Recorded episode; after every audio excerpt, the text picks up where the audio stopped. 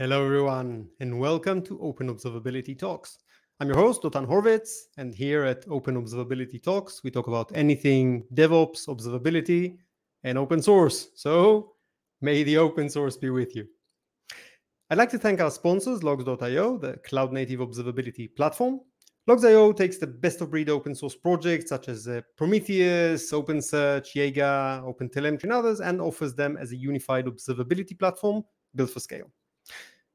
For those joining the live stream on YouTube or Twitch, feel free to share questions and comments on the live chat. It will make things much more interesting for uh, for us here on the on the show. And with that, let's move on to today's episode. We all know that observability is a must-have for operating, you know, operating systems in production, as we all do. That's established, but we often neglect uh, our own backyard, our software release process, essentially. I've seen that in companies I've worked with uh, as well. And this leads teams to wasting time and energy in handling failures in the CI CD pipeline and makes the developer on duty shifts tedious. Uh, I've seen that multiple times. In this episode, we'll discuss how to achieve effective observability into our CI CD pipeline. We'll discuss what's supported in common projects such as uh, Jenkins and others, and the best practices for that. To discuss that, I invited a CI/CD veteran, someone who's been a core maintainer for the Jenkins project for over a decade, uh, Oleg Nenashev. Uh, he's also a member of the Technical Oversight Committee in the Continuous Delivery Foundation, the CDF, and he's also a CDF ambassador, uh, amongst many other titles. He's also uh, an observability veteran, not just a CI/CD. He worked at the Dynatrace and other things we'll hear uh, about very soon. So definitely the right person uh, for this discussion. Hey, Oleg. Hi. Thanks a lot for inviting me. Thanks for uh, for joining me. And actually, I, mm-hmm. I, I uh, mentioned you're uh, a CDF ambassador, but we're also together on the CNCF ambassadors team. So first of all, congratulations. yeah, thanks a uh, lot. Um, it's been an honor uh, to join the team. So I was elected uh, to CNCF ambassadors in April. So I announced at KubeCon, and yeah, it has been really active there is a small community of ambassadors and yeah a lot of things are happening there. Yeah coming from the cdf which is a relatively small foundation to the cncf i assume the, the scale is slightly different. Yeah we have how many? 300 ambassadors uh, or so? Yeah so it's yeah. quite a lot. Yeah definitely. So uh, I, presented a few of your titles, but uh, maybe you give us your uh, your your uh, uh broad broad experience in a nutshell, both on the CI/CD and on the observability space, so people can understand why why you're the authority on that. Yeah, I definitely won't be presenting all my titles because even in Jenkins it will take maybe a few minutes. I call myself. Uh, uh, yeah, I'm definitely not a mother of dragons in Jenkins, but yeah, father of many bugs. Sorry. Uh, but yeah, going back to CI/CD um, and to my career, actually, I started as a hardware and embedded engineer, and uh, my first project was actually about observability too. But it was a true Russian style of observability, oil flow monitoring uh, based on X-ray spectrum analysis. Uh, yeah, so it basically uh, involves radioactivity and oil. What else would you expect? Uh, but yeah, ever since for me it was uh, uh, every project I worked on there was always some bits of observability, whether it was a hardware project uh, software project or automation infrastructure. All the time, uh, you basically end up with a question how to actually troubleshoot your system, how to expose other data that helps you to troubleshoot. So for me, definitely, I'm not a newcomer to the observability space. And that's why I was so excited when OpenTelemetry project started. I believe we will talk about OpenTelemetry a bit later, but uh, yeah, for me, it's one of the key highlights on the open observability space, of course. Yeah. So yeah, people hear uh, hear a lot about OpenTelemetry on this show, and definitely we'll cover that mm-hmm. in this episode as well. Yeah. So how I got to the CI/CD space? Actually, well, pretty much as everyone else, uh, yeah, in hardware embedded, uh, you have a lot of tests, test automation. So eventually, you need automation systems. For for me, I started with Hudson, I believe, in 2009. So basically, when Hudson was gaining popularity, and then it happened basically as usual. There were issues with our builds I fixed uh, these builds. So then I started owning how it wasn't even pipeline at that uh, stage. It was freestyle jobs, so all classic stuff. Um, and yeah, later actually I was I've been switching more and more towards developer tooling. So in hardware there is term electronic design automation. In software, well, there are just developer tools. So I gradually switched more towards that area, and I started maintaining more and more automation infrastructure in my companies. So when I joined Synopsys, it was 2012. By the time I was basically leading automation infrastructure for a small department of 300 engineers and many sites. And uh, yeah, uh, all the automation infrastructure was built uh, on the top of Jenkins. It was still uh, before Docker was a thing, uh, but yeah, it was already solidly based on uh, infrastructure as code, configuration as code, and of course, observability for us has been a really big problem because yeah, the scale was 10 sites, a lot of computing grids. So maybe you heard about things like this, SunGrid engine. So it again it was before the kubernetes clusters but it was basically the same in terms of uh, resource management scaling, scaling problems. And when you run services there of course you need to understand how the infrastructure behaves. Jenkins and the other ci cd systems are inherently remote code execution as a service. So what it means is that uh, there is a lot of machines connected to each other.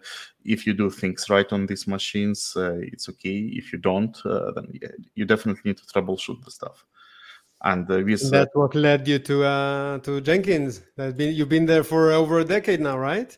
Exactly. Uh, so I joined the, the, Jenkins community in 2012, shortly after uh, Hudson was renamed to Jenkins. It's not a fork; it's renaming. And uh, what happened uh, next? So initially uh, i got permission to contribute uh, because we needed uh, to improve security to basically align jenkins security especially authentication and authorization model with company requirements. And i was lucky to finally get permission to contribute to open source because in hardware companies it's not easy. I probably created uh, three private source versions of a vcs plugin so it's a simulation tool for hardware and um, yeah, when I got permission to contribute to open source, I started from role strategy uh, and a few other plugins. So created, for example, job restrictions plugin for Jenkins and created ownership-based security model there. So our um, key goal was to empower developers to actually maintain their jobs, maintain their projects and their products as a part of ecosystem folders, etc. And uh, there was a big ecosystem around that built for our uh, internal users. And then well, how I became maintainer, basically the same as maintainer of automation infrastructure. There were, of course, issues with Jenkins, nothing always works as expected in open source or in private source. So I started submitting fixes here and there. And finally, I was annoying enough that somebody gave me write permissions to Jenkins core. So this is a real story of how I became a Jenkins core maintainer. So there was no election, nothing. I just got permissions and I started helping out.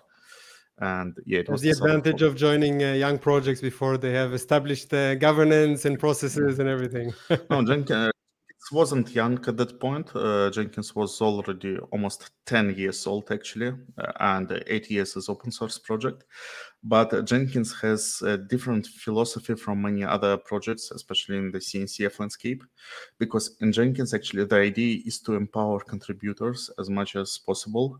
So, for example, maintainers of plugins, maintainers of ecosystem, there is really low entry bar and for the Jenkins core at that point, it was also quite a low entry bar because uh, definitely it lacked maintainers. So the idea was that uh, if we could onboard more people, we could uh, introduce uh, better um, contributor experience. And then over time, we could uh, basically introduce additional processes, uh, assistance tools, and this is what happened. So by 2020, uh, we actually improved uh, the maintenance process for the Jenkins core quite a lot, from many yeah. things, including release automation. You won't believe, but until uh, 2019, Jenkins was released from uh, uh, Kosuke. So Kosuke Kawaguchi, he's a creator of Jenkins. So until that time, uh, Jenkins was uh, released uh, just from his machine because it was the only way to release the project. Because now it changed. Yeah, that's amazing. So let's jump forward to uh, today mm-hmm. and uh, with your vast experience and knowledge of, of Jenkins. Maybe we can start by even before talking about observability, just give, giving us the uh, the what's new uh, with uh, Jenkins and the Jenkins ecosystem in the past uh, uh, recent uh, period. Yeah, so it's actually quite a good question. in my case, I've been on a kind of sabbatical in Jenkins since the war in Ukraine started. Because yeah, I changed my priorities. I dedicate quite a lot of time to volunteering and some of other personal events. And uh, yeah i still participate in the jenkins governance board. I help uh, uh, people but i don't participate actively in maintenance now.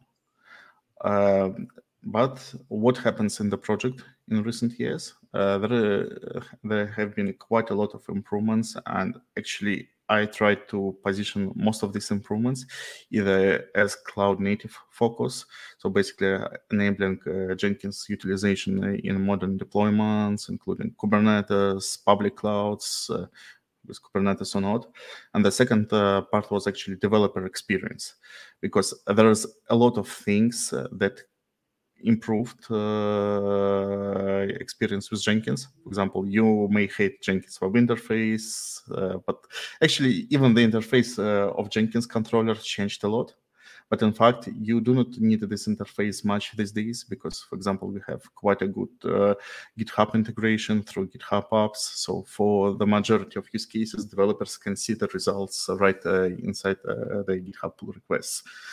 And uh, there were a lot of changes like that, which actually made uh, Jenkins usage uh, quite uh, useful, uh, well, quite easy in the modern environment. For cloud deployments, yes, uh, there is a lot of capabilities these days. There is official Helm chart, there is official operator for Jenkins that allows scaling instances to zero if needed. Jenkins itself is not cloud native, but Jenkins built ecosystem uh, at the moment is cloud native. So basically, built infrastructure with Kubernetes plugin, with other plugins can scale across multiple instances quite easily, and you just need a server which basically operates as a control plane. So Jenkins controller by now, well, it has always been a kind of control plane with web UI. Uh, we haven't decoupled this part.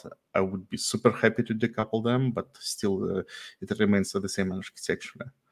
Uh, still, deployment to Kubernetes of Jenkins became quite easy. There are distributions allowing that. Of course, Jenkins became fully uh, integrated with configuration as code. So um, I was happy to participate in the configuration as code uh, plugin development and in early stages of Docker uh, uh, changes, pipelines, code changes. So now, yeah, Jenkins, as we know it now, it's completely different from Jenkins 10 years ago in terms of operations experience. This is why some of my experience is not quite relevant.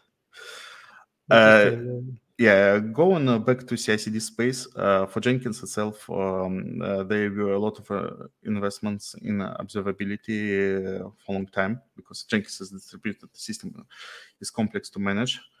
And uh, since 2018, I believe, there has been continuous investment in uh, better uh, reporting, better analytics. Uh, we integrated uh, additional uh, monitoring frameworks in Jenkins. Then, when OpenTelemetry became available, shortly after, there was OpenTelemetry plugin for Jenkins that did some initial integration. Then later, for example, I was mentoring a student who worked on open telemetry integration for Jenkins agents, so these remote uh, built engines that connect to the system. And now we can actually uh, get insights about Jenkins being used as your pipelines. So even if you trigger the build outside of Jenkins, so then all the spans reach uh, the Jenkins side. And then when Jenkins invo- invokes build tools, because Jenkins itself, uh, it doesn't build your project, it invokes the tool for that. So whether it's Maven, Gradle, or something else, uh, all these tools by now also have some integration with OpenTelemetry, and it has been super exciting to use, uh, let's say, Jaeger uh, or uh, Prometheus with some additional Grafana dashboards and see all breakdown of distributed builds. So you be able to navigate across multiple instances, multiple containers, because now we, for example, on Jenkins CI, we package most of build steps in separate containers. So similarly, like Tekton and Argo do, and I believe this is a good approach. But still, you get full observability in your pipeline, uh, regardless of how many virtual and physical hosts are being involved. And for me, it has been super helpful compared to what I've been doing uh, 10 years ago with Nagios and with a lot of integrations trying to uh, hook Jenkins into them. Yeah, that's for sure. So uh, actually, it's it's interesting to see that uh, uh, Jenkins is making steps towards the, the cloud native approach. I guess you're you're also the connecting link, having both your your capacity as the CNCF mm-hmm. and the uh, CDF. You can bring this together. The yeah cloud native CI/CD. I uh, well, I'm not alluded about cloud native, but what I uh, keep saying about Jenkins that it doesn't have to be cloud native. What it has to be is being cloud friendly. So it means that uh, for users, it's easy to uh, deploy Jenkins uh, in the cloud or in Kubernetes. You definitely get all this scalability capabilities. You definitely get pluggable storage and many other things that are, enable you to deploy Jenkins in your custom environments. But at the same time, Jenkins as a controller isn't cloud native. And uh, it's 2023. And to be honest, I do not believe that Jenkins should become cloud native at the moment because it's a massive investment. Uh, there would be a lot of breaking changes here and there. And in my opinion, it's not long justified because there is a lot of other cloud native uh, uh, CI and CD solutions. So for me, a lot of Jenkins value comes from the fact that it's actually not cloud native as a controller. And uh, I think this is something I wouldn't change for now. Yeah, that's that's actually interesting uh, interesting insight. Mm-hmm. And also on the, on the CNCF, obviously there's uh, Argo, there's a Flux mm-hmm. project. Uh, I think you mentioned some of them also, and both actually graduated end of last year. Uh, and and yeah. these projects are also in the CI/CD space, and then we have GitOps and and targeting uh, cloud native domain. So I don't know, maybe wearing your CNCF ambassador hat, can you give us a quick intro on onto these and how they map to the space? Yeah, I'm definitely well. Even if I'm Jenkins governance board member, I'm not a Jenkins zealot. So, for example, now to be honest, I use more GitHub Actions uh, or Tekton uh, than Jenkins, and uh, well, uh, why not? Because uh, Jenkins is just a tool, and everything else is just a tool. So for me, it's good to actually provide interoperability. And when I joined CDF uh, my key objective was to actually facilitate observability, uh, interoperability uh, between the projects, and only after then observability of the projects. So uh, going to the cloud native space, as you mentioned, there is a lot of tools. Actually, there is insane number of different tools uh, that address many bits of continuous delivery. Uh, fortunately or not, with uh, adoption of DevOps practices, etc., actually uh, CD became a priority to CI. This is something that, to be honest, makes me always sad. And uh, this is why, for example, uh, in the ambassador chat, I raised a question. So, would be anyone be interested to have cloud native CI webinars? But yeah, actually, what happens these days is that yeah, there is continuous integration part that uh, to some extent got really simplified uh, for cloud native applications. So I mean, not so many developers do coverages, uh, deeper integration testing. Yes, there is a lot of focus in security, but still, uh,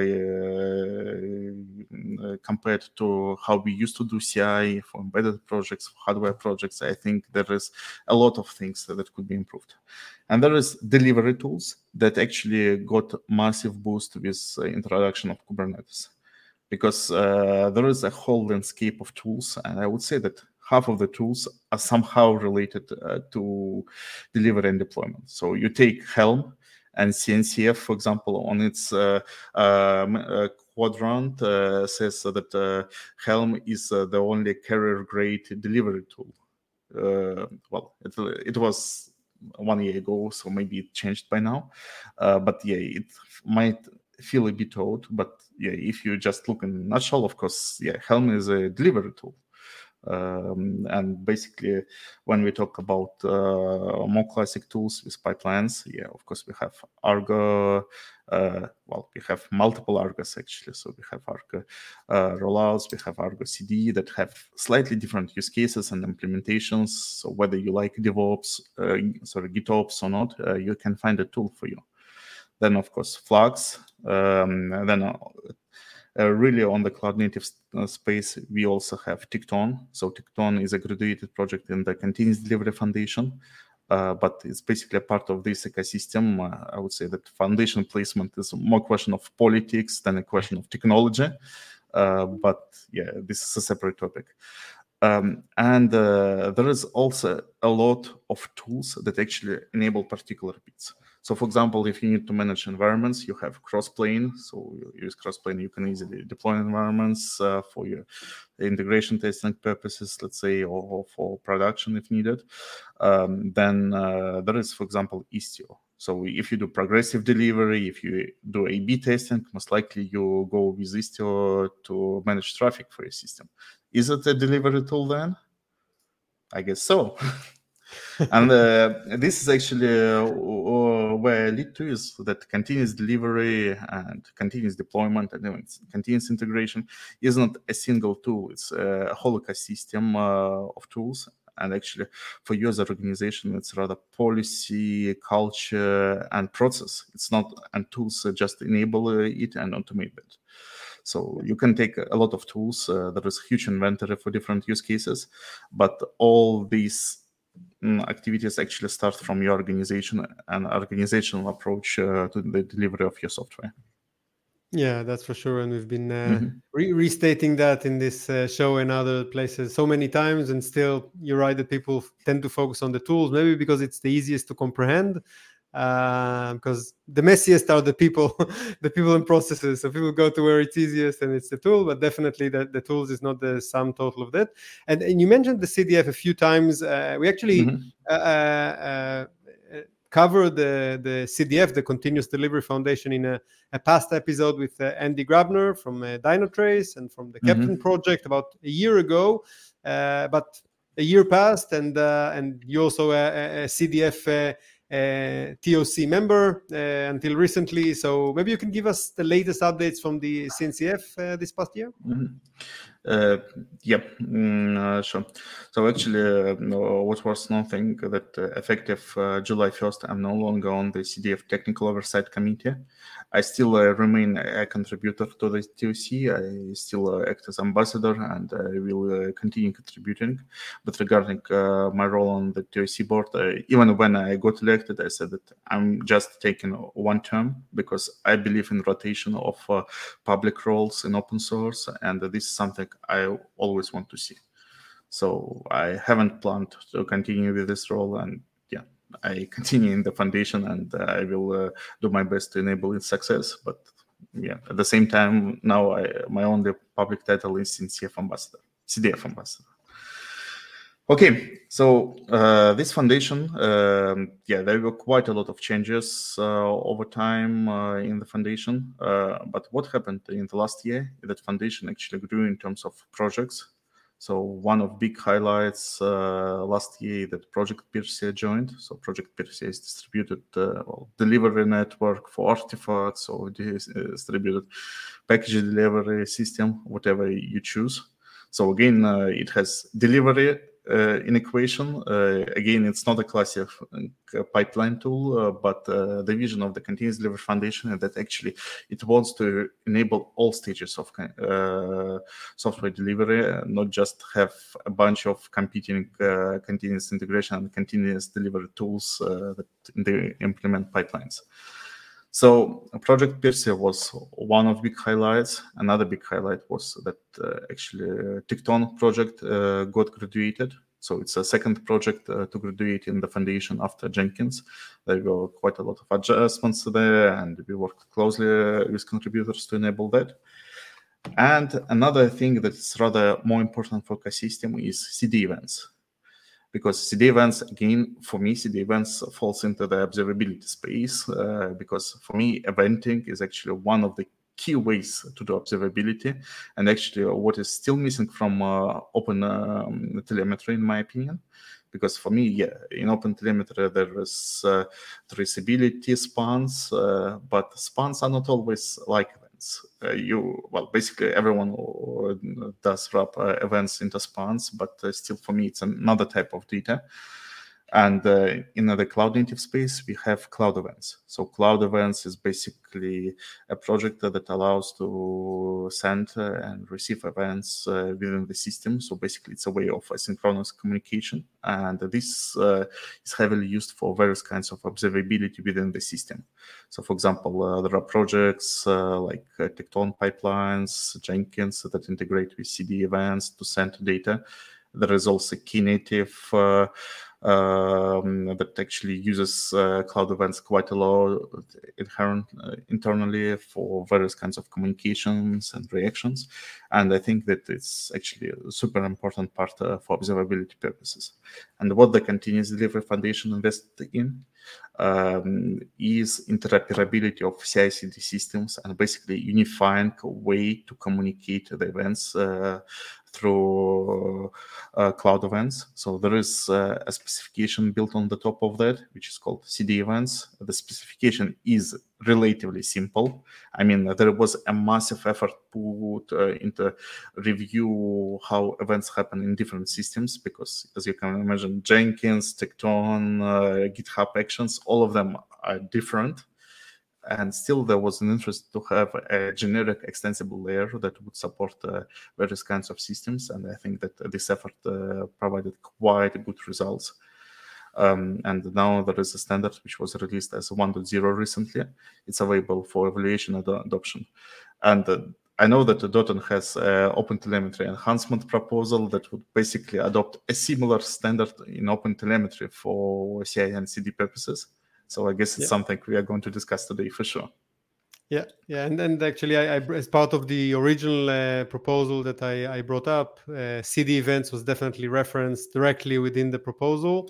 Mm-hmm. Um, uh, maybe I should say a word about that. So essentially, there's a process for in open source projects in general, and then the Open Telemetry is no exception for uh, proposing extensions. In in OTel, it's called OTEP, uh, Open Telemetry Extension Proposal.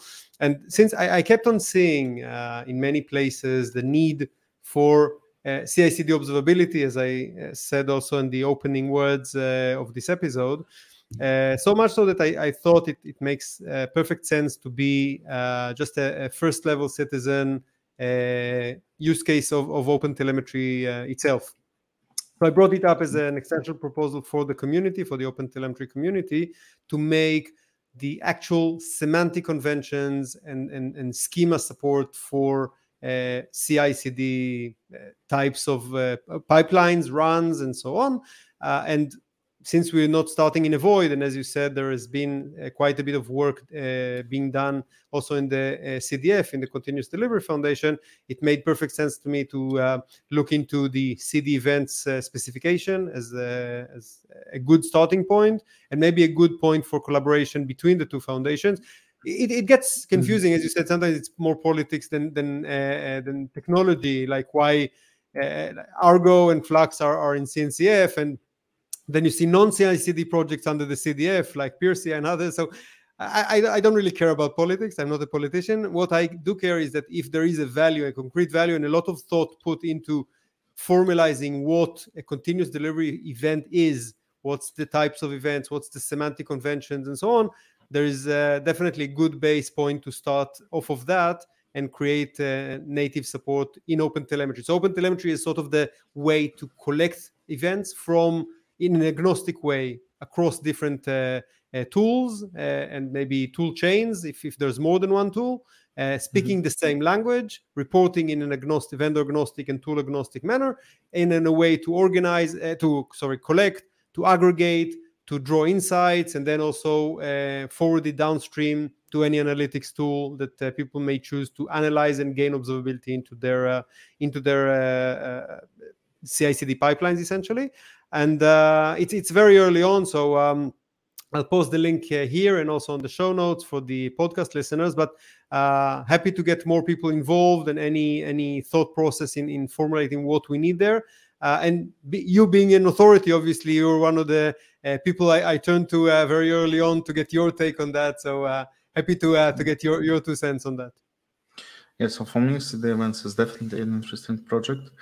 Um, even before CD events started officially, there were actually some initiatives. So, for example, in Jenkins, we created the first uh, version of Cloud Events plugin. Again, it was a Google Summer of Code project.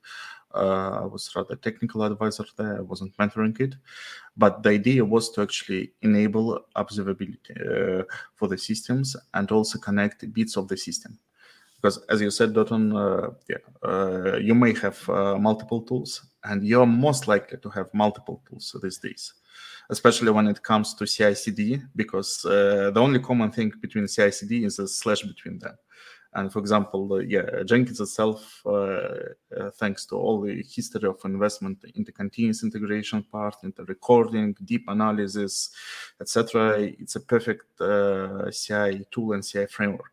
While it can easily connect, for example, with Argo for deployment purposes, it's actually very popular in cloud native space, such kind of combination. Or maybe you could take Spinnaker that basically orchestrates multiple tools, including Jenkins and others for whole delivery pipeline. But uh, the problem that all these tools still have to communicate with each other, and hence uh, a common language like CD events uh, is super useful. Another reason for that is that actually it allows you to create a developer tooling for that, because uh, all uh, such uh, tools they also need some uh, capabilities for debugging, troubleshooting, analytics. Uh, so it's not like putting all this data into Grafana dashboard and uh, having all the insights. Uh, special tools are needed most of the time. For example, CD events has a CLI that actually provides some uh, generation and analytics capability. There are floating uh, ideas about having more tools around this space. And with growing adoption, of course, more tools will be created and it also allows um, other people to actually uh, build on the top of generic event because you can create uh, a lot of uh, hooks, uh, a lot of integrations. So, for example, the, in my previous company, there was integration uh, between uh, uh Jenkins and Slack that was actually using Cloud Events uh, implementation just to uh, take the data. It wasn't using the embedded Slack plugin due to some additional data requirements. So it was collecting more data from the system, from observability, and basically providing insights for users. And it was using all these open protocols to extract the data. Um, on the second uh, side, uh, yeah, when we talk about these tools, uh, yeah, it's also a good opportunity for producers because you can trigger different events and trigger different uh, continuous delivery and deployment operations uh, through the standard protocol. So, for example, if you use progressive delivery, if you use A/B testing, integration with cloud events, is one of the ways to actually orchestrate your pipeline. So for me, uh, for example, when we talk about, uh, so currently I work from WireMock. WireMock is quite popular API mocking solution for many technologies, mostly started with Java, it now supports many other languages. And what we can do with cloud events, we can firstly receive these events, and based on these events, we can uh, uh actually initialize some uh, test, uh, well, mocked API providers for your test environments and uh, we can make it fast so the feedback loop for your developers is much quicker. And of course we can also connect uh, to cloud events and actually emulate your system for different kind of purposes. So this is example of basically a tool that is quite uh, external to the observability space but which again can leverage all these capabilities. And many other tools we have in the ecosystem can find some additional use cases. For security purposes for deployment purposes etc., uh, etc. So I think that uh, such a standard is actually super helpful, and I'm looking forward to see more adoption of CD events uh, in the ecosystem. Yeah, actually, it's uh, it's interesting. And going back to mm-hmm. the to the pain, I think uh, even within my current company, Logz.io, and you know we've been doing as Logz.io is is all about observability, and we've done that so well on production. Still, when I looked into the CI/CD pipelines, I saw the gap. I saw that the, there's like we, we we give ourselves discount for some reason and not not uh, uh, investing as much in the on the release cycle.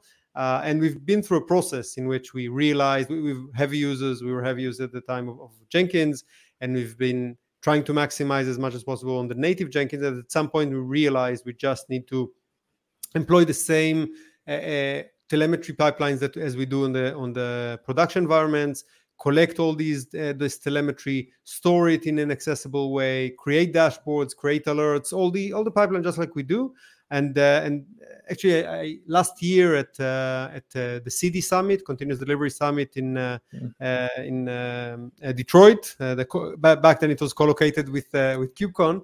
I delivered a talk especially about how we achieved CI/CD into our own observability into our own CI/CD pipelines. Uh, just by using the same the same tool chain like uh, uh, OpenSearch, Prometheus, Jaeger, and so on and so forth. So um, this is a very interesting uh, uh, story, and part of that was also utilizing the uh, Jenkins plugin, native plugin for OpenTelemetry. And one of the, the, the pretty parts that I liked was actually employing tracing, looking at a, at a run, a pipeline run as a trace with the ver- various mm-hmm. steps as spans, and then analyzing it in this view and and actually you can you can uh, then it, it, goes beyond CI/CD, I guess, into the, the build process. But you can actually get, for example, integration with Maven, and then you can what used to be one uh, opaque long span, suddenly you can open it up and break down also the Maven steps of the build, and it's like you suddenly get insights that you you didn't have before. And as you said, when you have it, this is not yet a standard, obviously, but this gave me the sense of what the power of a standard may be, because then you could fetch things from I don't know uh, from uh, Maven and from uh, from uh, Ansible and from from uh, uh, obviously Jenkins and Argo and whatnot. And if they all speak the same language and you can tailor all of that together, you can get so deep in your granularity, as, as deep as you need, obviously. But you can go in and out in, in granularity depending on where you focus your investigation. That that for me was uh, very insightful and uh, in a way, both working on this uh, this topic and writing. A, I wrote a long form article about that, and later on, the responses that I got after delivering the talk gave me the push to that we need to make it into a, an integral part of the open source discussion around open telemetry. But um, yeah, yeah. That, that, was fascinating. So for me, it's not only about going deep, but also about uh, uh, going to the high level. Because for us historically it was a problem that each tool so there is a lot of uh, ci and cd tools uh, each of them had some notion of observability troubleshooting analytics embedded. And we as users uh, as maintainers of the systems had to use multiple tools but now with uh, having a unified standard based on OpenTelemetry, uh, CD events, and other technologies, we can actually uh, rebuild the whole delivery trace from commit, uh, or if you want, even from uh, merge train, from group of commits. Uh, even you can just hook on on value stream and build observability from very beginning, even before the code appears and then you get observability to all stages and all tools used for these stages with all the information. So this is invaluable information uh, for all kinds of development. And well, basically, this is what we already do in production. And this yeah. is uh, what is important part because yeah, if uh, for me one of uh, key take takeaways from uh, DevOps culture, etc., that everything is a product uh, and basically your operations infrastructure, your delivery process is integral part of the product if you want to actually do continuous delivery, continuous deployment, and well, yeah, speaking marketing, uh, beating your customers, to, uh, beating your competitors to the market. Hopefully, not yeah. customers. Yeah, that's for sure. And, and I I, mm-hmm. uh, I really invite people to join chime in. That's the beauty in open source. It's not that someone like me or, or Oleg is our authorities to decide. It's actually a, a group discussion by the community. And and do uh, look us up in the uh, CNCF Slack. On the, there's a channel CICD dash uh, observability, but in a short, so O11Y. So CICD dash O11I Y. Sorry this is the slack mm-hmm. channel for for this discussion chime in obviously on the on the github i, I shared the, the link for the proposals on the github itself uh, and and hopefully to make it more uh, formalized. And also good to see the discussion in the on the CDF side, on the continuous delivery side, in, in multiple SIGs. So obviously the CD events that was mentioned, but then there's also the uh, interoperability SIG uh, and the uh, the best practices SIG, right? Lots of uh, discussion around uh, observability in CDF. Yeah, observability these days is a table stake. So basically, any special interest group, any think tank that is focused on uh, improving uh, operations experience or developer experience will eventually talk about obs- uh, observability. Yeah. That's for sure. And, and and I should mention for those at least on the live stream that this month, on the 25th of July, if I'm not mistaken, uh, we'll discuss this proposal uh, of uh, open telemetry extension for CI/CD observability on the CD events working group call of the CDF. So you're all welcome to join mm-hmm. and chime in. It's open for all. Uh, so so do check it out. Uh, and and uh, for those who are listening on the uh, on the podcast applications, that will be already after that. But do check out the notes from the uh, from that uh, call. Uh, it should be interesting also to read the, the notes from that discussion. Mm-hmm. Um, there's another point that I wanted to discuss with you. The actually the the previous episode we had here on the on the show, I I was I, I did that on Backstage Project where I hosted the director of engineering from Spotify who leads project development. And uh, essentially, you know, Backstage is an internal developer platform that Spotify developed for for its engineering, and then open sourced and donated it to the CNCF. That's for those who weren't here for the uh, last episode. Uh, and I know that you mm-hmm. dug into uh, Backstage, and in particular, uh, you looked into uh, being an, an observability aficionado. You looked at the observability side of things. So, do you want to share with us the what options are there for Backstage observability? Well, yeah. So Backstage uh, itself, um, it's actually a developer portal. So the idea of developer portal is quite simple. You bring in uh, all metrics, uh, all information that is useful uh, for your development uh, into a single place. And of course, when we talk about operations, when we talk about delivery, all kinds of observability data should be there too. So, for example, if your pipeline fails, you want to have quick access to some uh, tips about uh, why it failed. If your uh, application uh, failed in production, basically the same. If you manage, uh, let's say, A/B testing, if you manage feature flags, you also want to have all these insights uh, on this portal because this is a kind of your um, uh, control point and operation center for all kinds of operations. And um, yeah, when it comes to CD, CI/CD, I believe that for every developer there should be something on this portal. So whether you use Argo, whether you use Jenkins, Tekton, GitHub Actions, you need to have quick access. So uh, ideally, on the developer portal, when uh, the pipeline starts failing, you get uh, a big notice with some additional observability tips uh, to access things quicker. And the question is how you actually get it. So for Backstage, uh, yeah, Backstage has uh, uh, some notion of plugin ecosystem. well, I would say that a lot to be improved there. So one of my friends, Anton Weiss, he's actually uh, working on some experiments about developer portal and plugin ecosystem.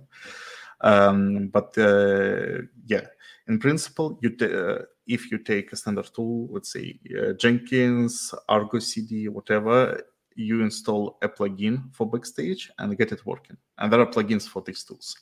The problem is with these plugins that all of them are different uh, and none of them actually includes much of observability at the moment.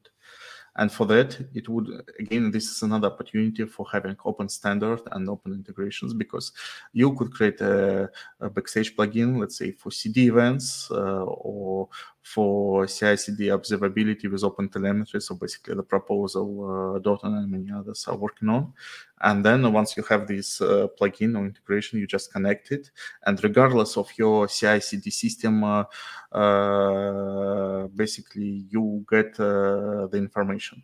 So whatever you use under the hood, maybe you, ha- maybe you have multiple tools, but still, uh, if there is common notion, let's say uh, uh, delivery failure, success with some metadata that you can uh, reverse engineer. So this is already a part of the standard proposal.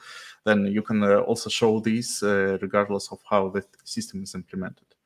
And for me, but we do have an extension, right? We have an OTel existing plugin. Before even going to the standardizing it, uh, can you tell us a bit about the OTel existing plugin, the Dora yeah. metric, etc.? Yeah, so there is existing plugin. This existing plugin, well, actually, uh, there are multiple existing plugins. Uh, like it happens in open source. Uh, the idea is that, uh, yeah, since OpenTelemetry has a standard interface, uh, if you use uh, a tool like Prometheus, you can also use PromQL to extract the data, which is much more capable than just OpenTelemetry.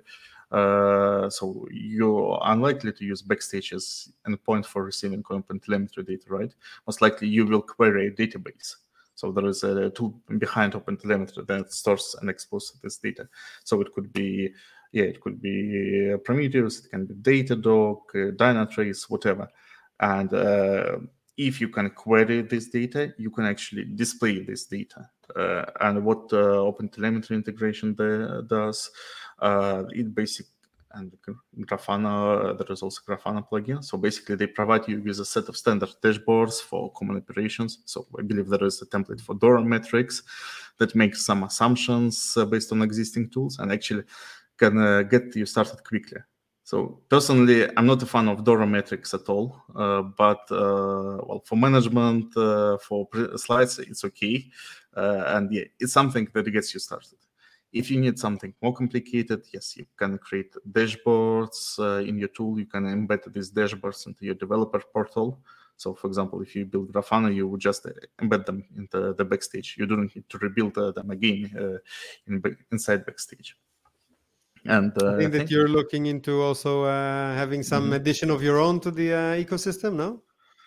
Oh well, I would be interested in. Uh, so for me, yeah, there are a few parts that I've been looking into. So of course, uh, WireMock itself is interesting for me because uh, WireMock API mocking is being used quite widely, and for me, it would be interesting to have something on the developer portal. And another thing uh, that is interesting for me is of course open feature because uh, uh, yeah, I I've participated in the open feature uh, project since uh, the the launch. is open source feature flag management framework. Uh, it's uh, vendor neutral in terms of the specification. And for me, one of the interest topics is actually to create a vendor neutral tool chain so, for example, have an SDK that could be embedded into whatever project without actually bringing in a lot of vendor-dependent code. Not because I don't like vendors, but because I want my users to have freedom of choosing vendors. Um, and uh, basically the same, uh, it would be interesting for tools I use in my daily job, including Backstage. So again, it's a question of uh, unifying things, and uh, this is another open standard you, you want to have in um, uh, backstage. So for me, all of that basically, once you have an open standard, you can definitely create tooling for that. And for me, yeah, tooling is just my job. Yeah, sounds good. Um, we are about to run out of time for the uh, fireside chat before moving on to the uh, to the updates. But uh, can you uh, share where people can follow you and reach out? Mm-hmm.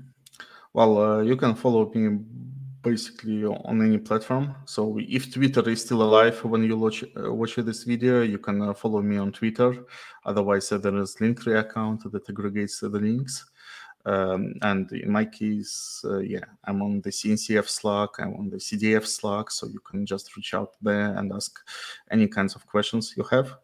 And if you also want to chat about the adoption perspectives, because currently the adoption is probably one of the biggest problems for all these tools because uh, the ecosystem is still a bit scattered. So there is a lot of implementations yet to be created, though there are some hacks and tweaks and standalone tools that allow to somehow integrate if needed. And if you want to chat about that, I would be happy to do so. Sounds good. Mm-hmm. So uh, with that, let's move on to the breaking news. and so the first one, break? actually, uh, the first one that I uh, chose is uh, actually, especially for you, I uh, I found it very interesting. The um, uh, continuous delivery, the state of continuous delivery report that the CDF produced uh, fairly recently. so first of all, I wanted to share with the audience, and obviously worthwhile having a look at the full report. Uh, I'll, I'll post the link as always on the uh, on uh, on the chat here and on the on the show notes for the listeners that are not on the live stream. One thing that I did want to maybe get your take. It said that it is very clear that that there's no there's no clear indication that the velocity for code changes has increased over the last uh, two and a half years uh, among the general developer population. And I'm curious, as a as a CI/CD veteran, and have seen all the migration and all the evolution and introducing DevOps and the processes and practices and tools and so on, and then we see this. How, how do you uh, interpret this uh, interesting data? Well, for me, I definitely believe that CI part becomes more important these days. And uh, what I would say, uh, it's not my official uh, opinion, uh, it's my personal opinion that uh, uh, the CI part is actually undervalued in the modern ecosystem. And basically, when yeah, developer productivity isn't increasing as much as everyone would have hoped for, and for me, one of the issues for that is, of course, quality uh, because we still spend much more time on debugging, much more time on troubleshooting things than we actually should. And this is why questions like observability for delivery, observability for production is essential but it's also essential to actually invest a bit more into quality control because many issues we see in production these days like performance issues memory leaks uh, yeah of course you, if you approach your infrastructure in a microservice way if every your container is a kettle of course you can kill things and restart the thing. But in practice uh, not many of us actually do that and I believe that some investment into quality of software would be justified, especially uh, everything that were already is a kind of solved problem uh, in all the architectures. So performance testing, stress testing, uh, and many other bits. Uh, so I believe that more investment should be put uh, in there for cloud native development and cloud native applications. Interesting. Uh, yeah, it's, it's, interesting to look as a, also as a community how we uh, mm-hmm. where we're uh, we need to improve because you know seeing uh, no no progress in in two and a half years for me was striking. Uh, yeah. With all the discussions we've been going on in the community and the tooling and everything. Um, yeah. So the problem with tooling is that yeah, there is a lot of best practices. There is a lot of best practices documented. Some best practices get enforced, uh, but not enough so I believe I still can uh, maintain my career just by recommending to it minus uh, ex flags to your bash scripts. Because even if it's a common uh, sense for last 40 years, maybe by now, well, at least 30, it's uh, still a lot of people uh, forget about that. And then their pipelines fail in miraculous ways, or more worse, sometimes they don't fail, but deliver corrupt production. Yeah, uh, and to the next uh, uh, big news, uh, at least for me, uh, this is a major, and actually was just uh, just a few a few days ago, last week, that Open Telemetry Protocol (OTLP) reached version 1.0. So 1.0 OTLP is out.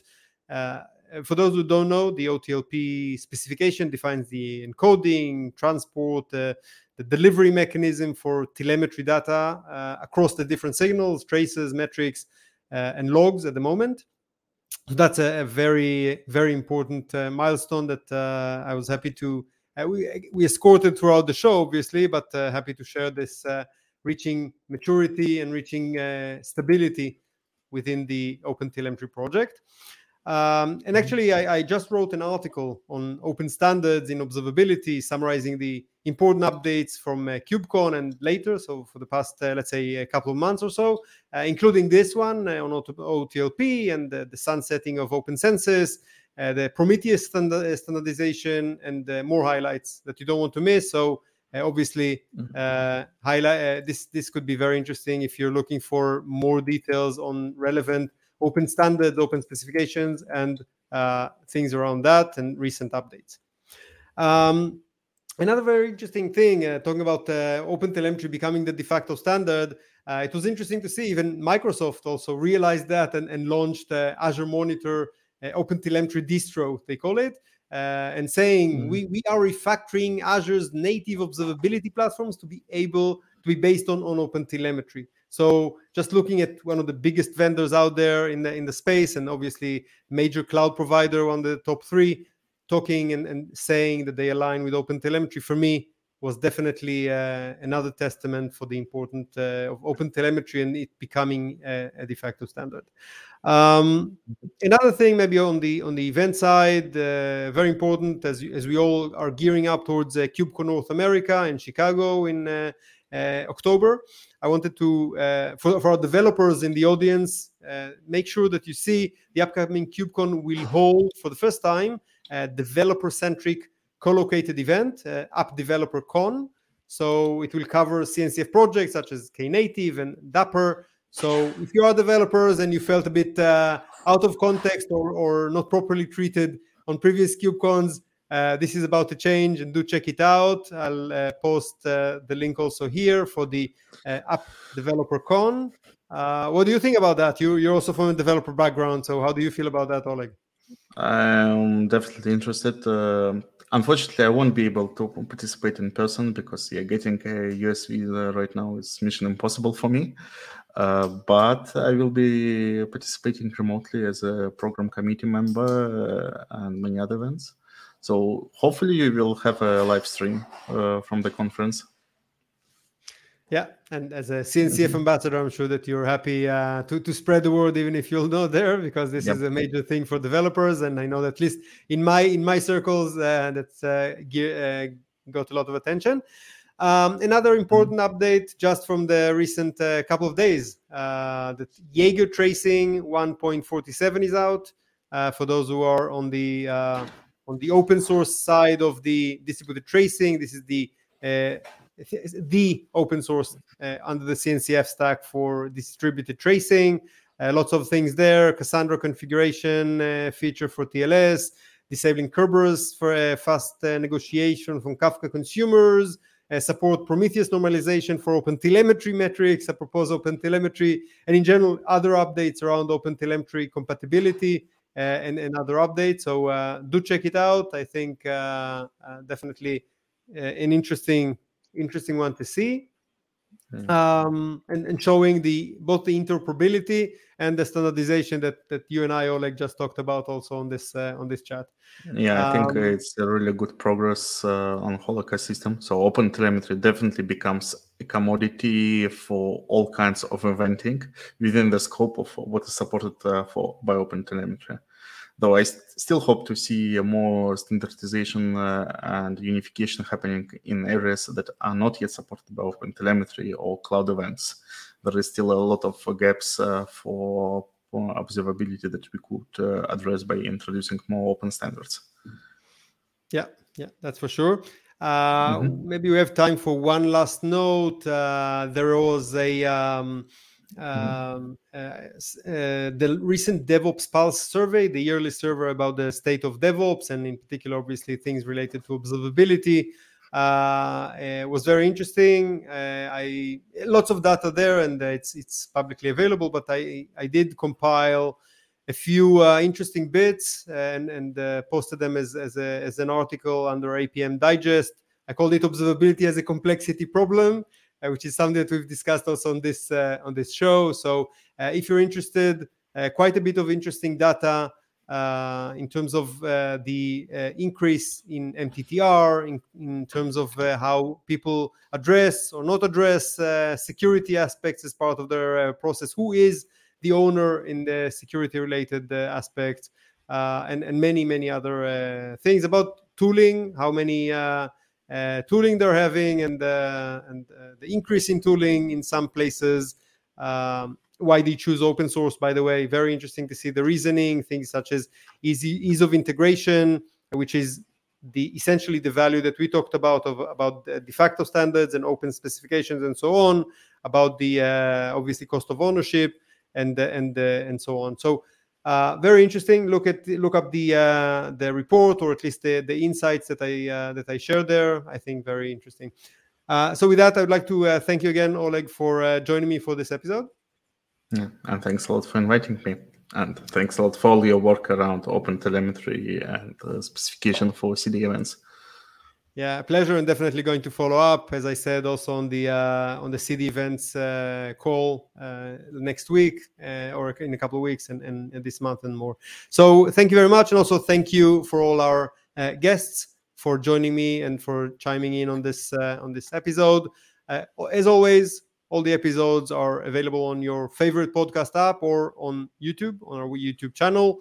Uh, if you are uh, listening now on the podcast app, then do know that we stream the episodes live on Twitch and YouTube Live. So just you can find all the details about that uh, on our Twitter handle at Open Observe, where uh, about the times of the uh, upcoming live streams, and also to share your comments, suggestions, news bits if you think there are important things that I missed.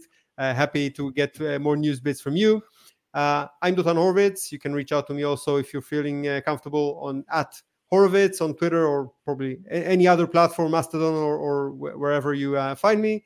And with that, thank you very much for listening and see you on next month's episode.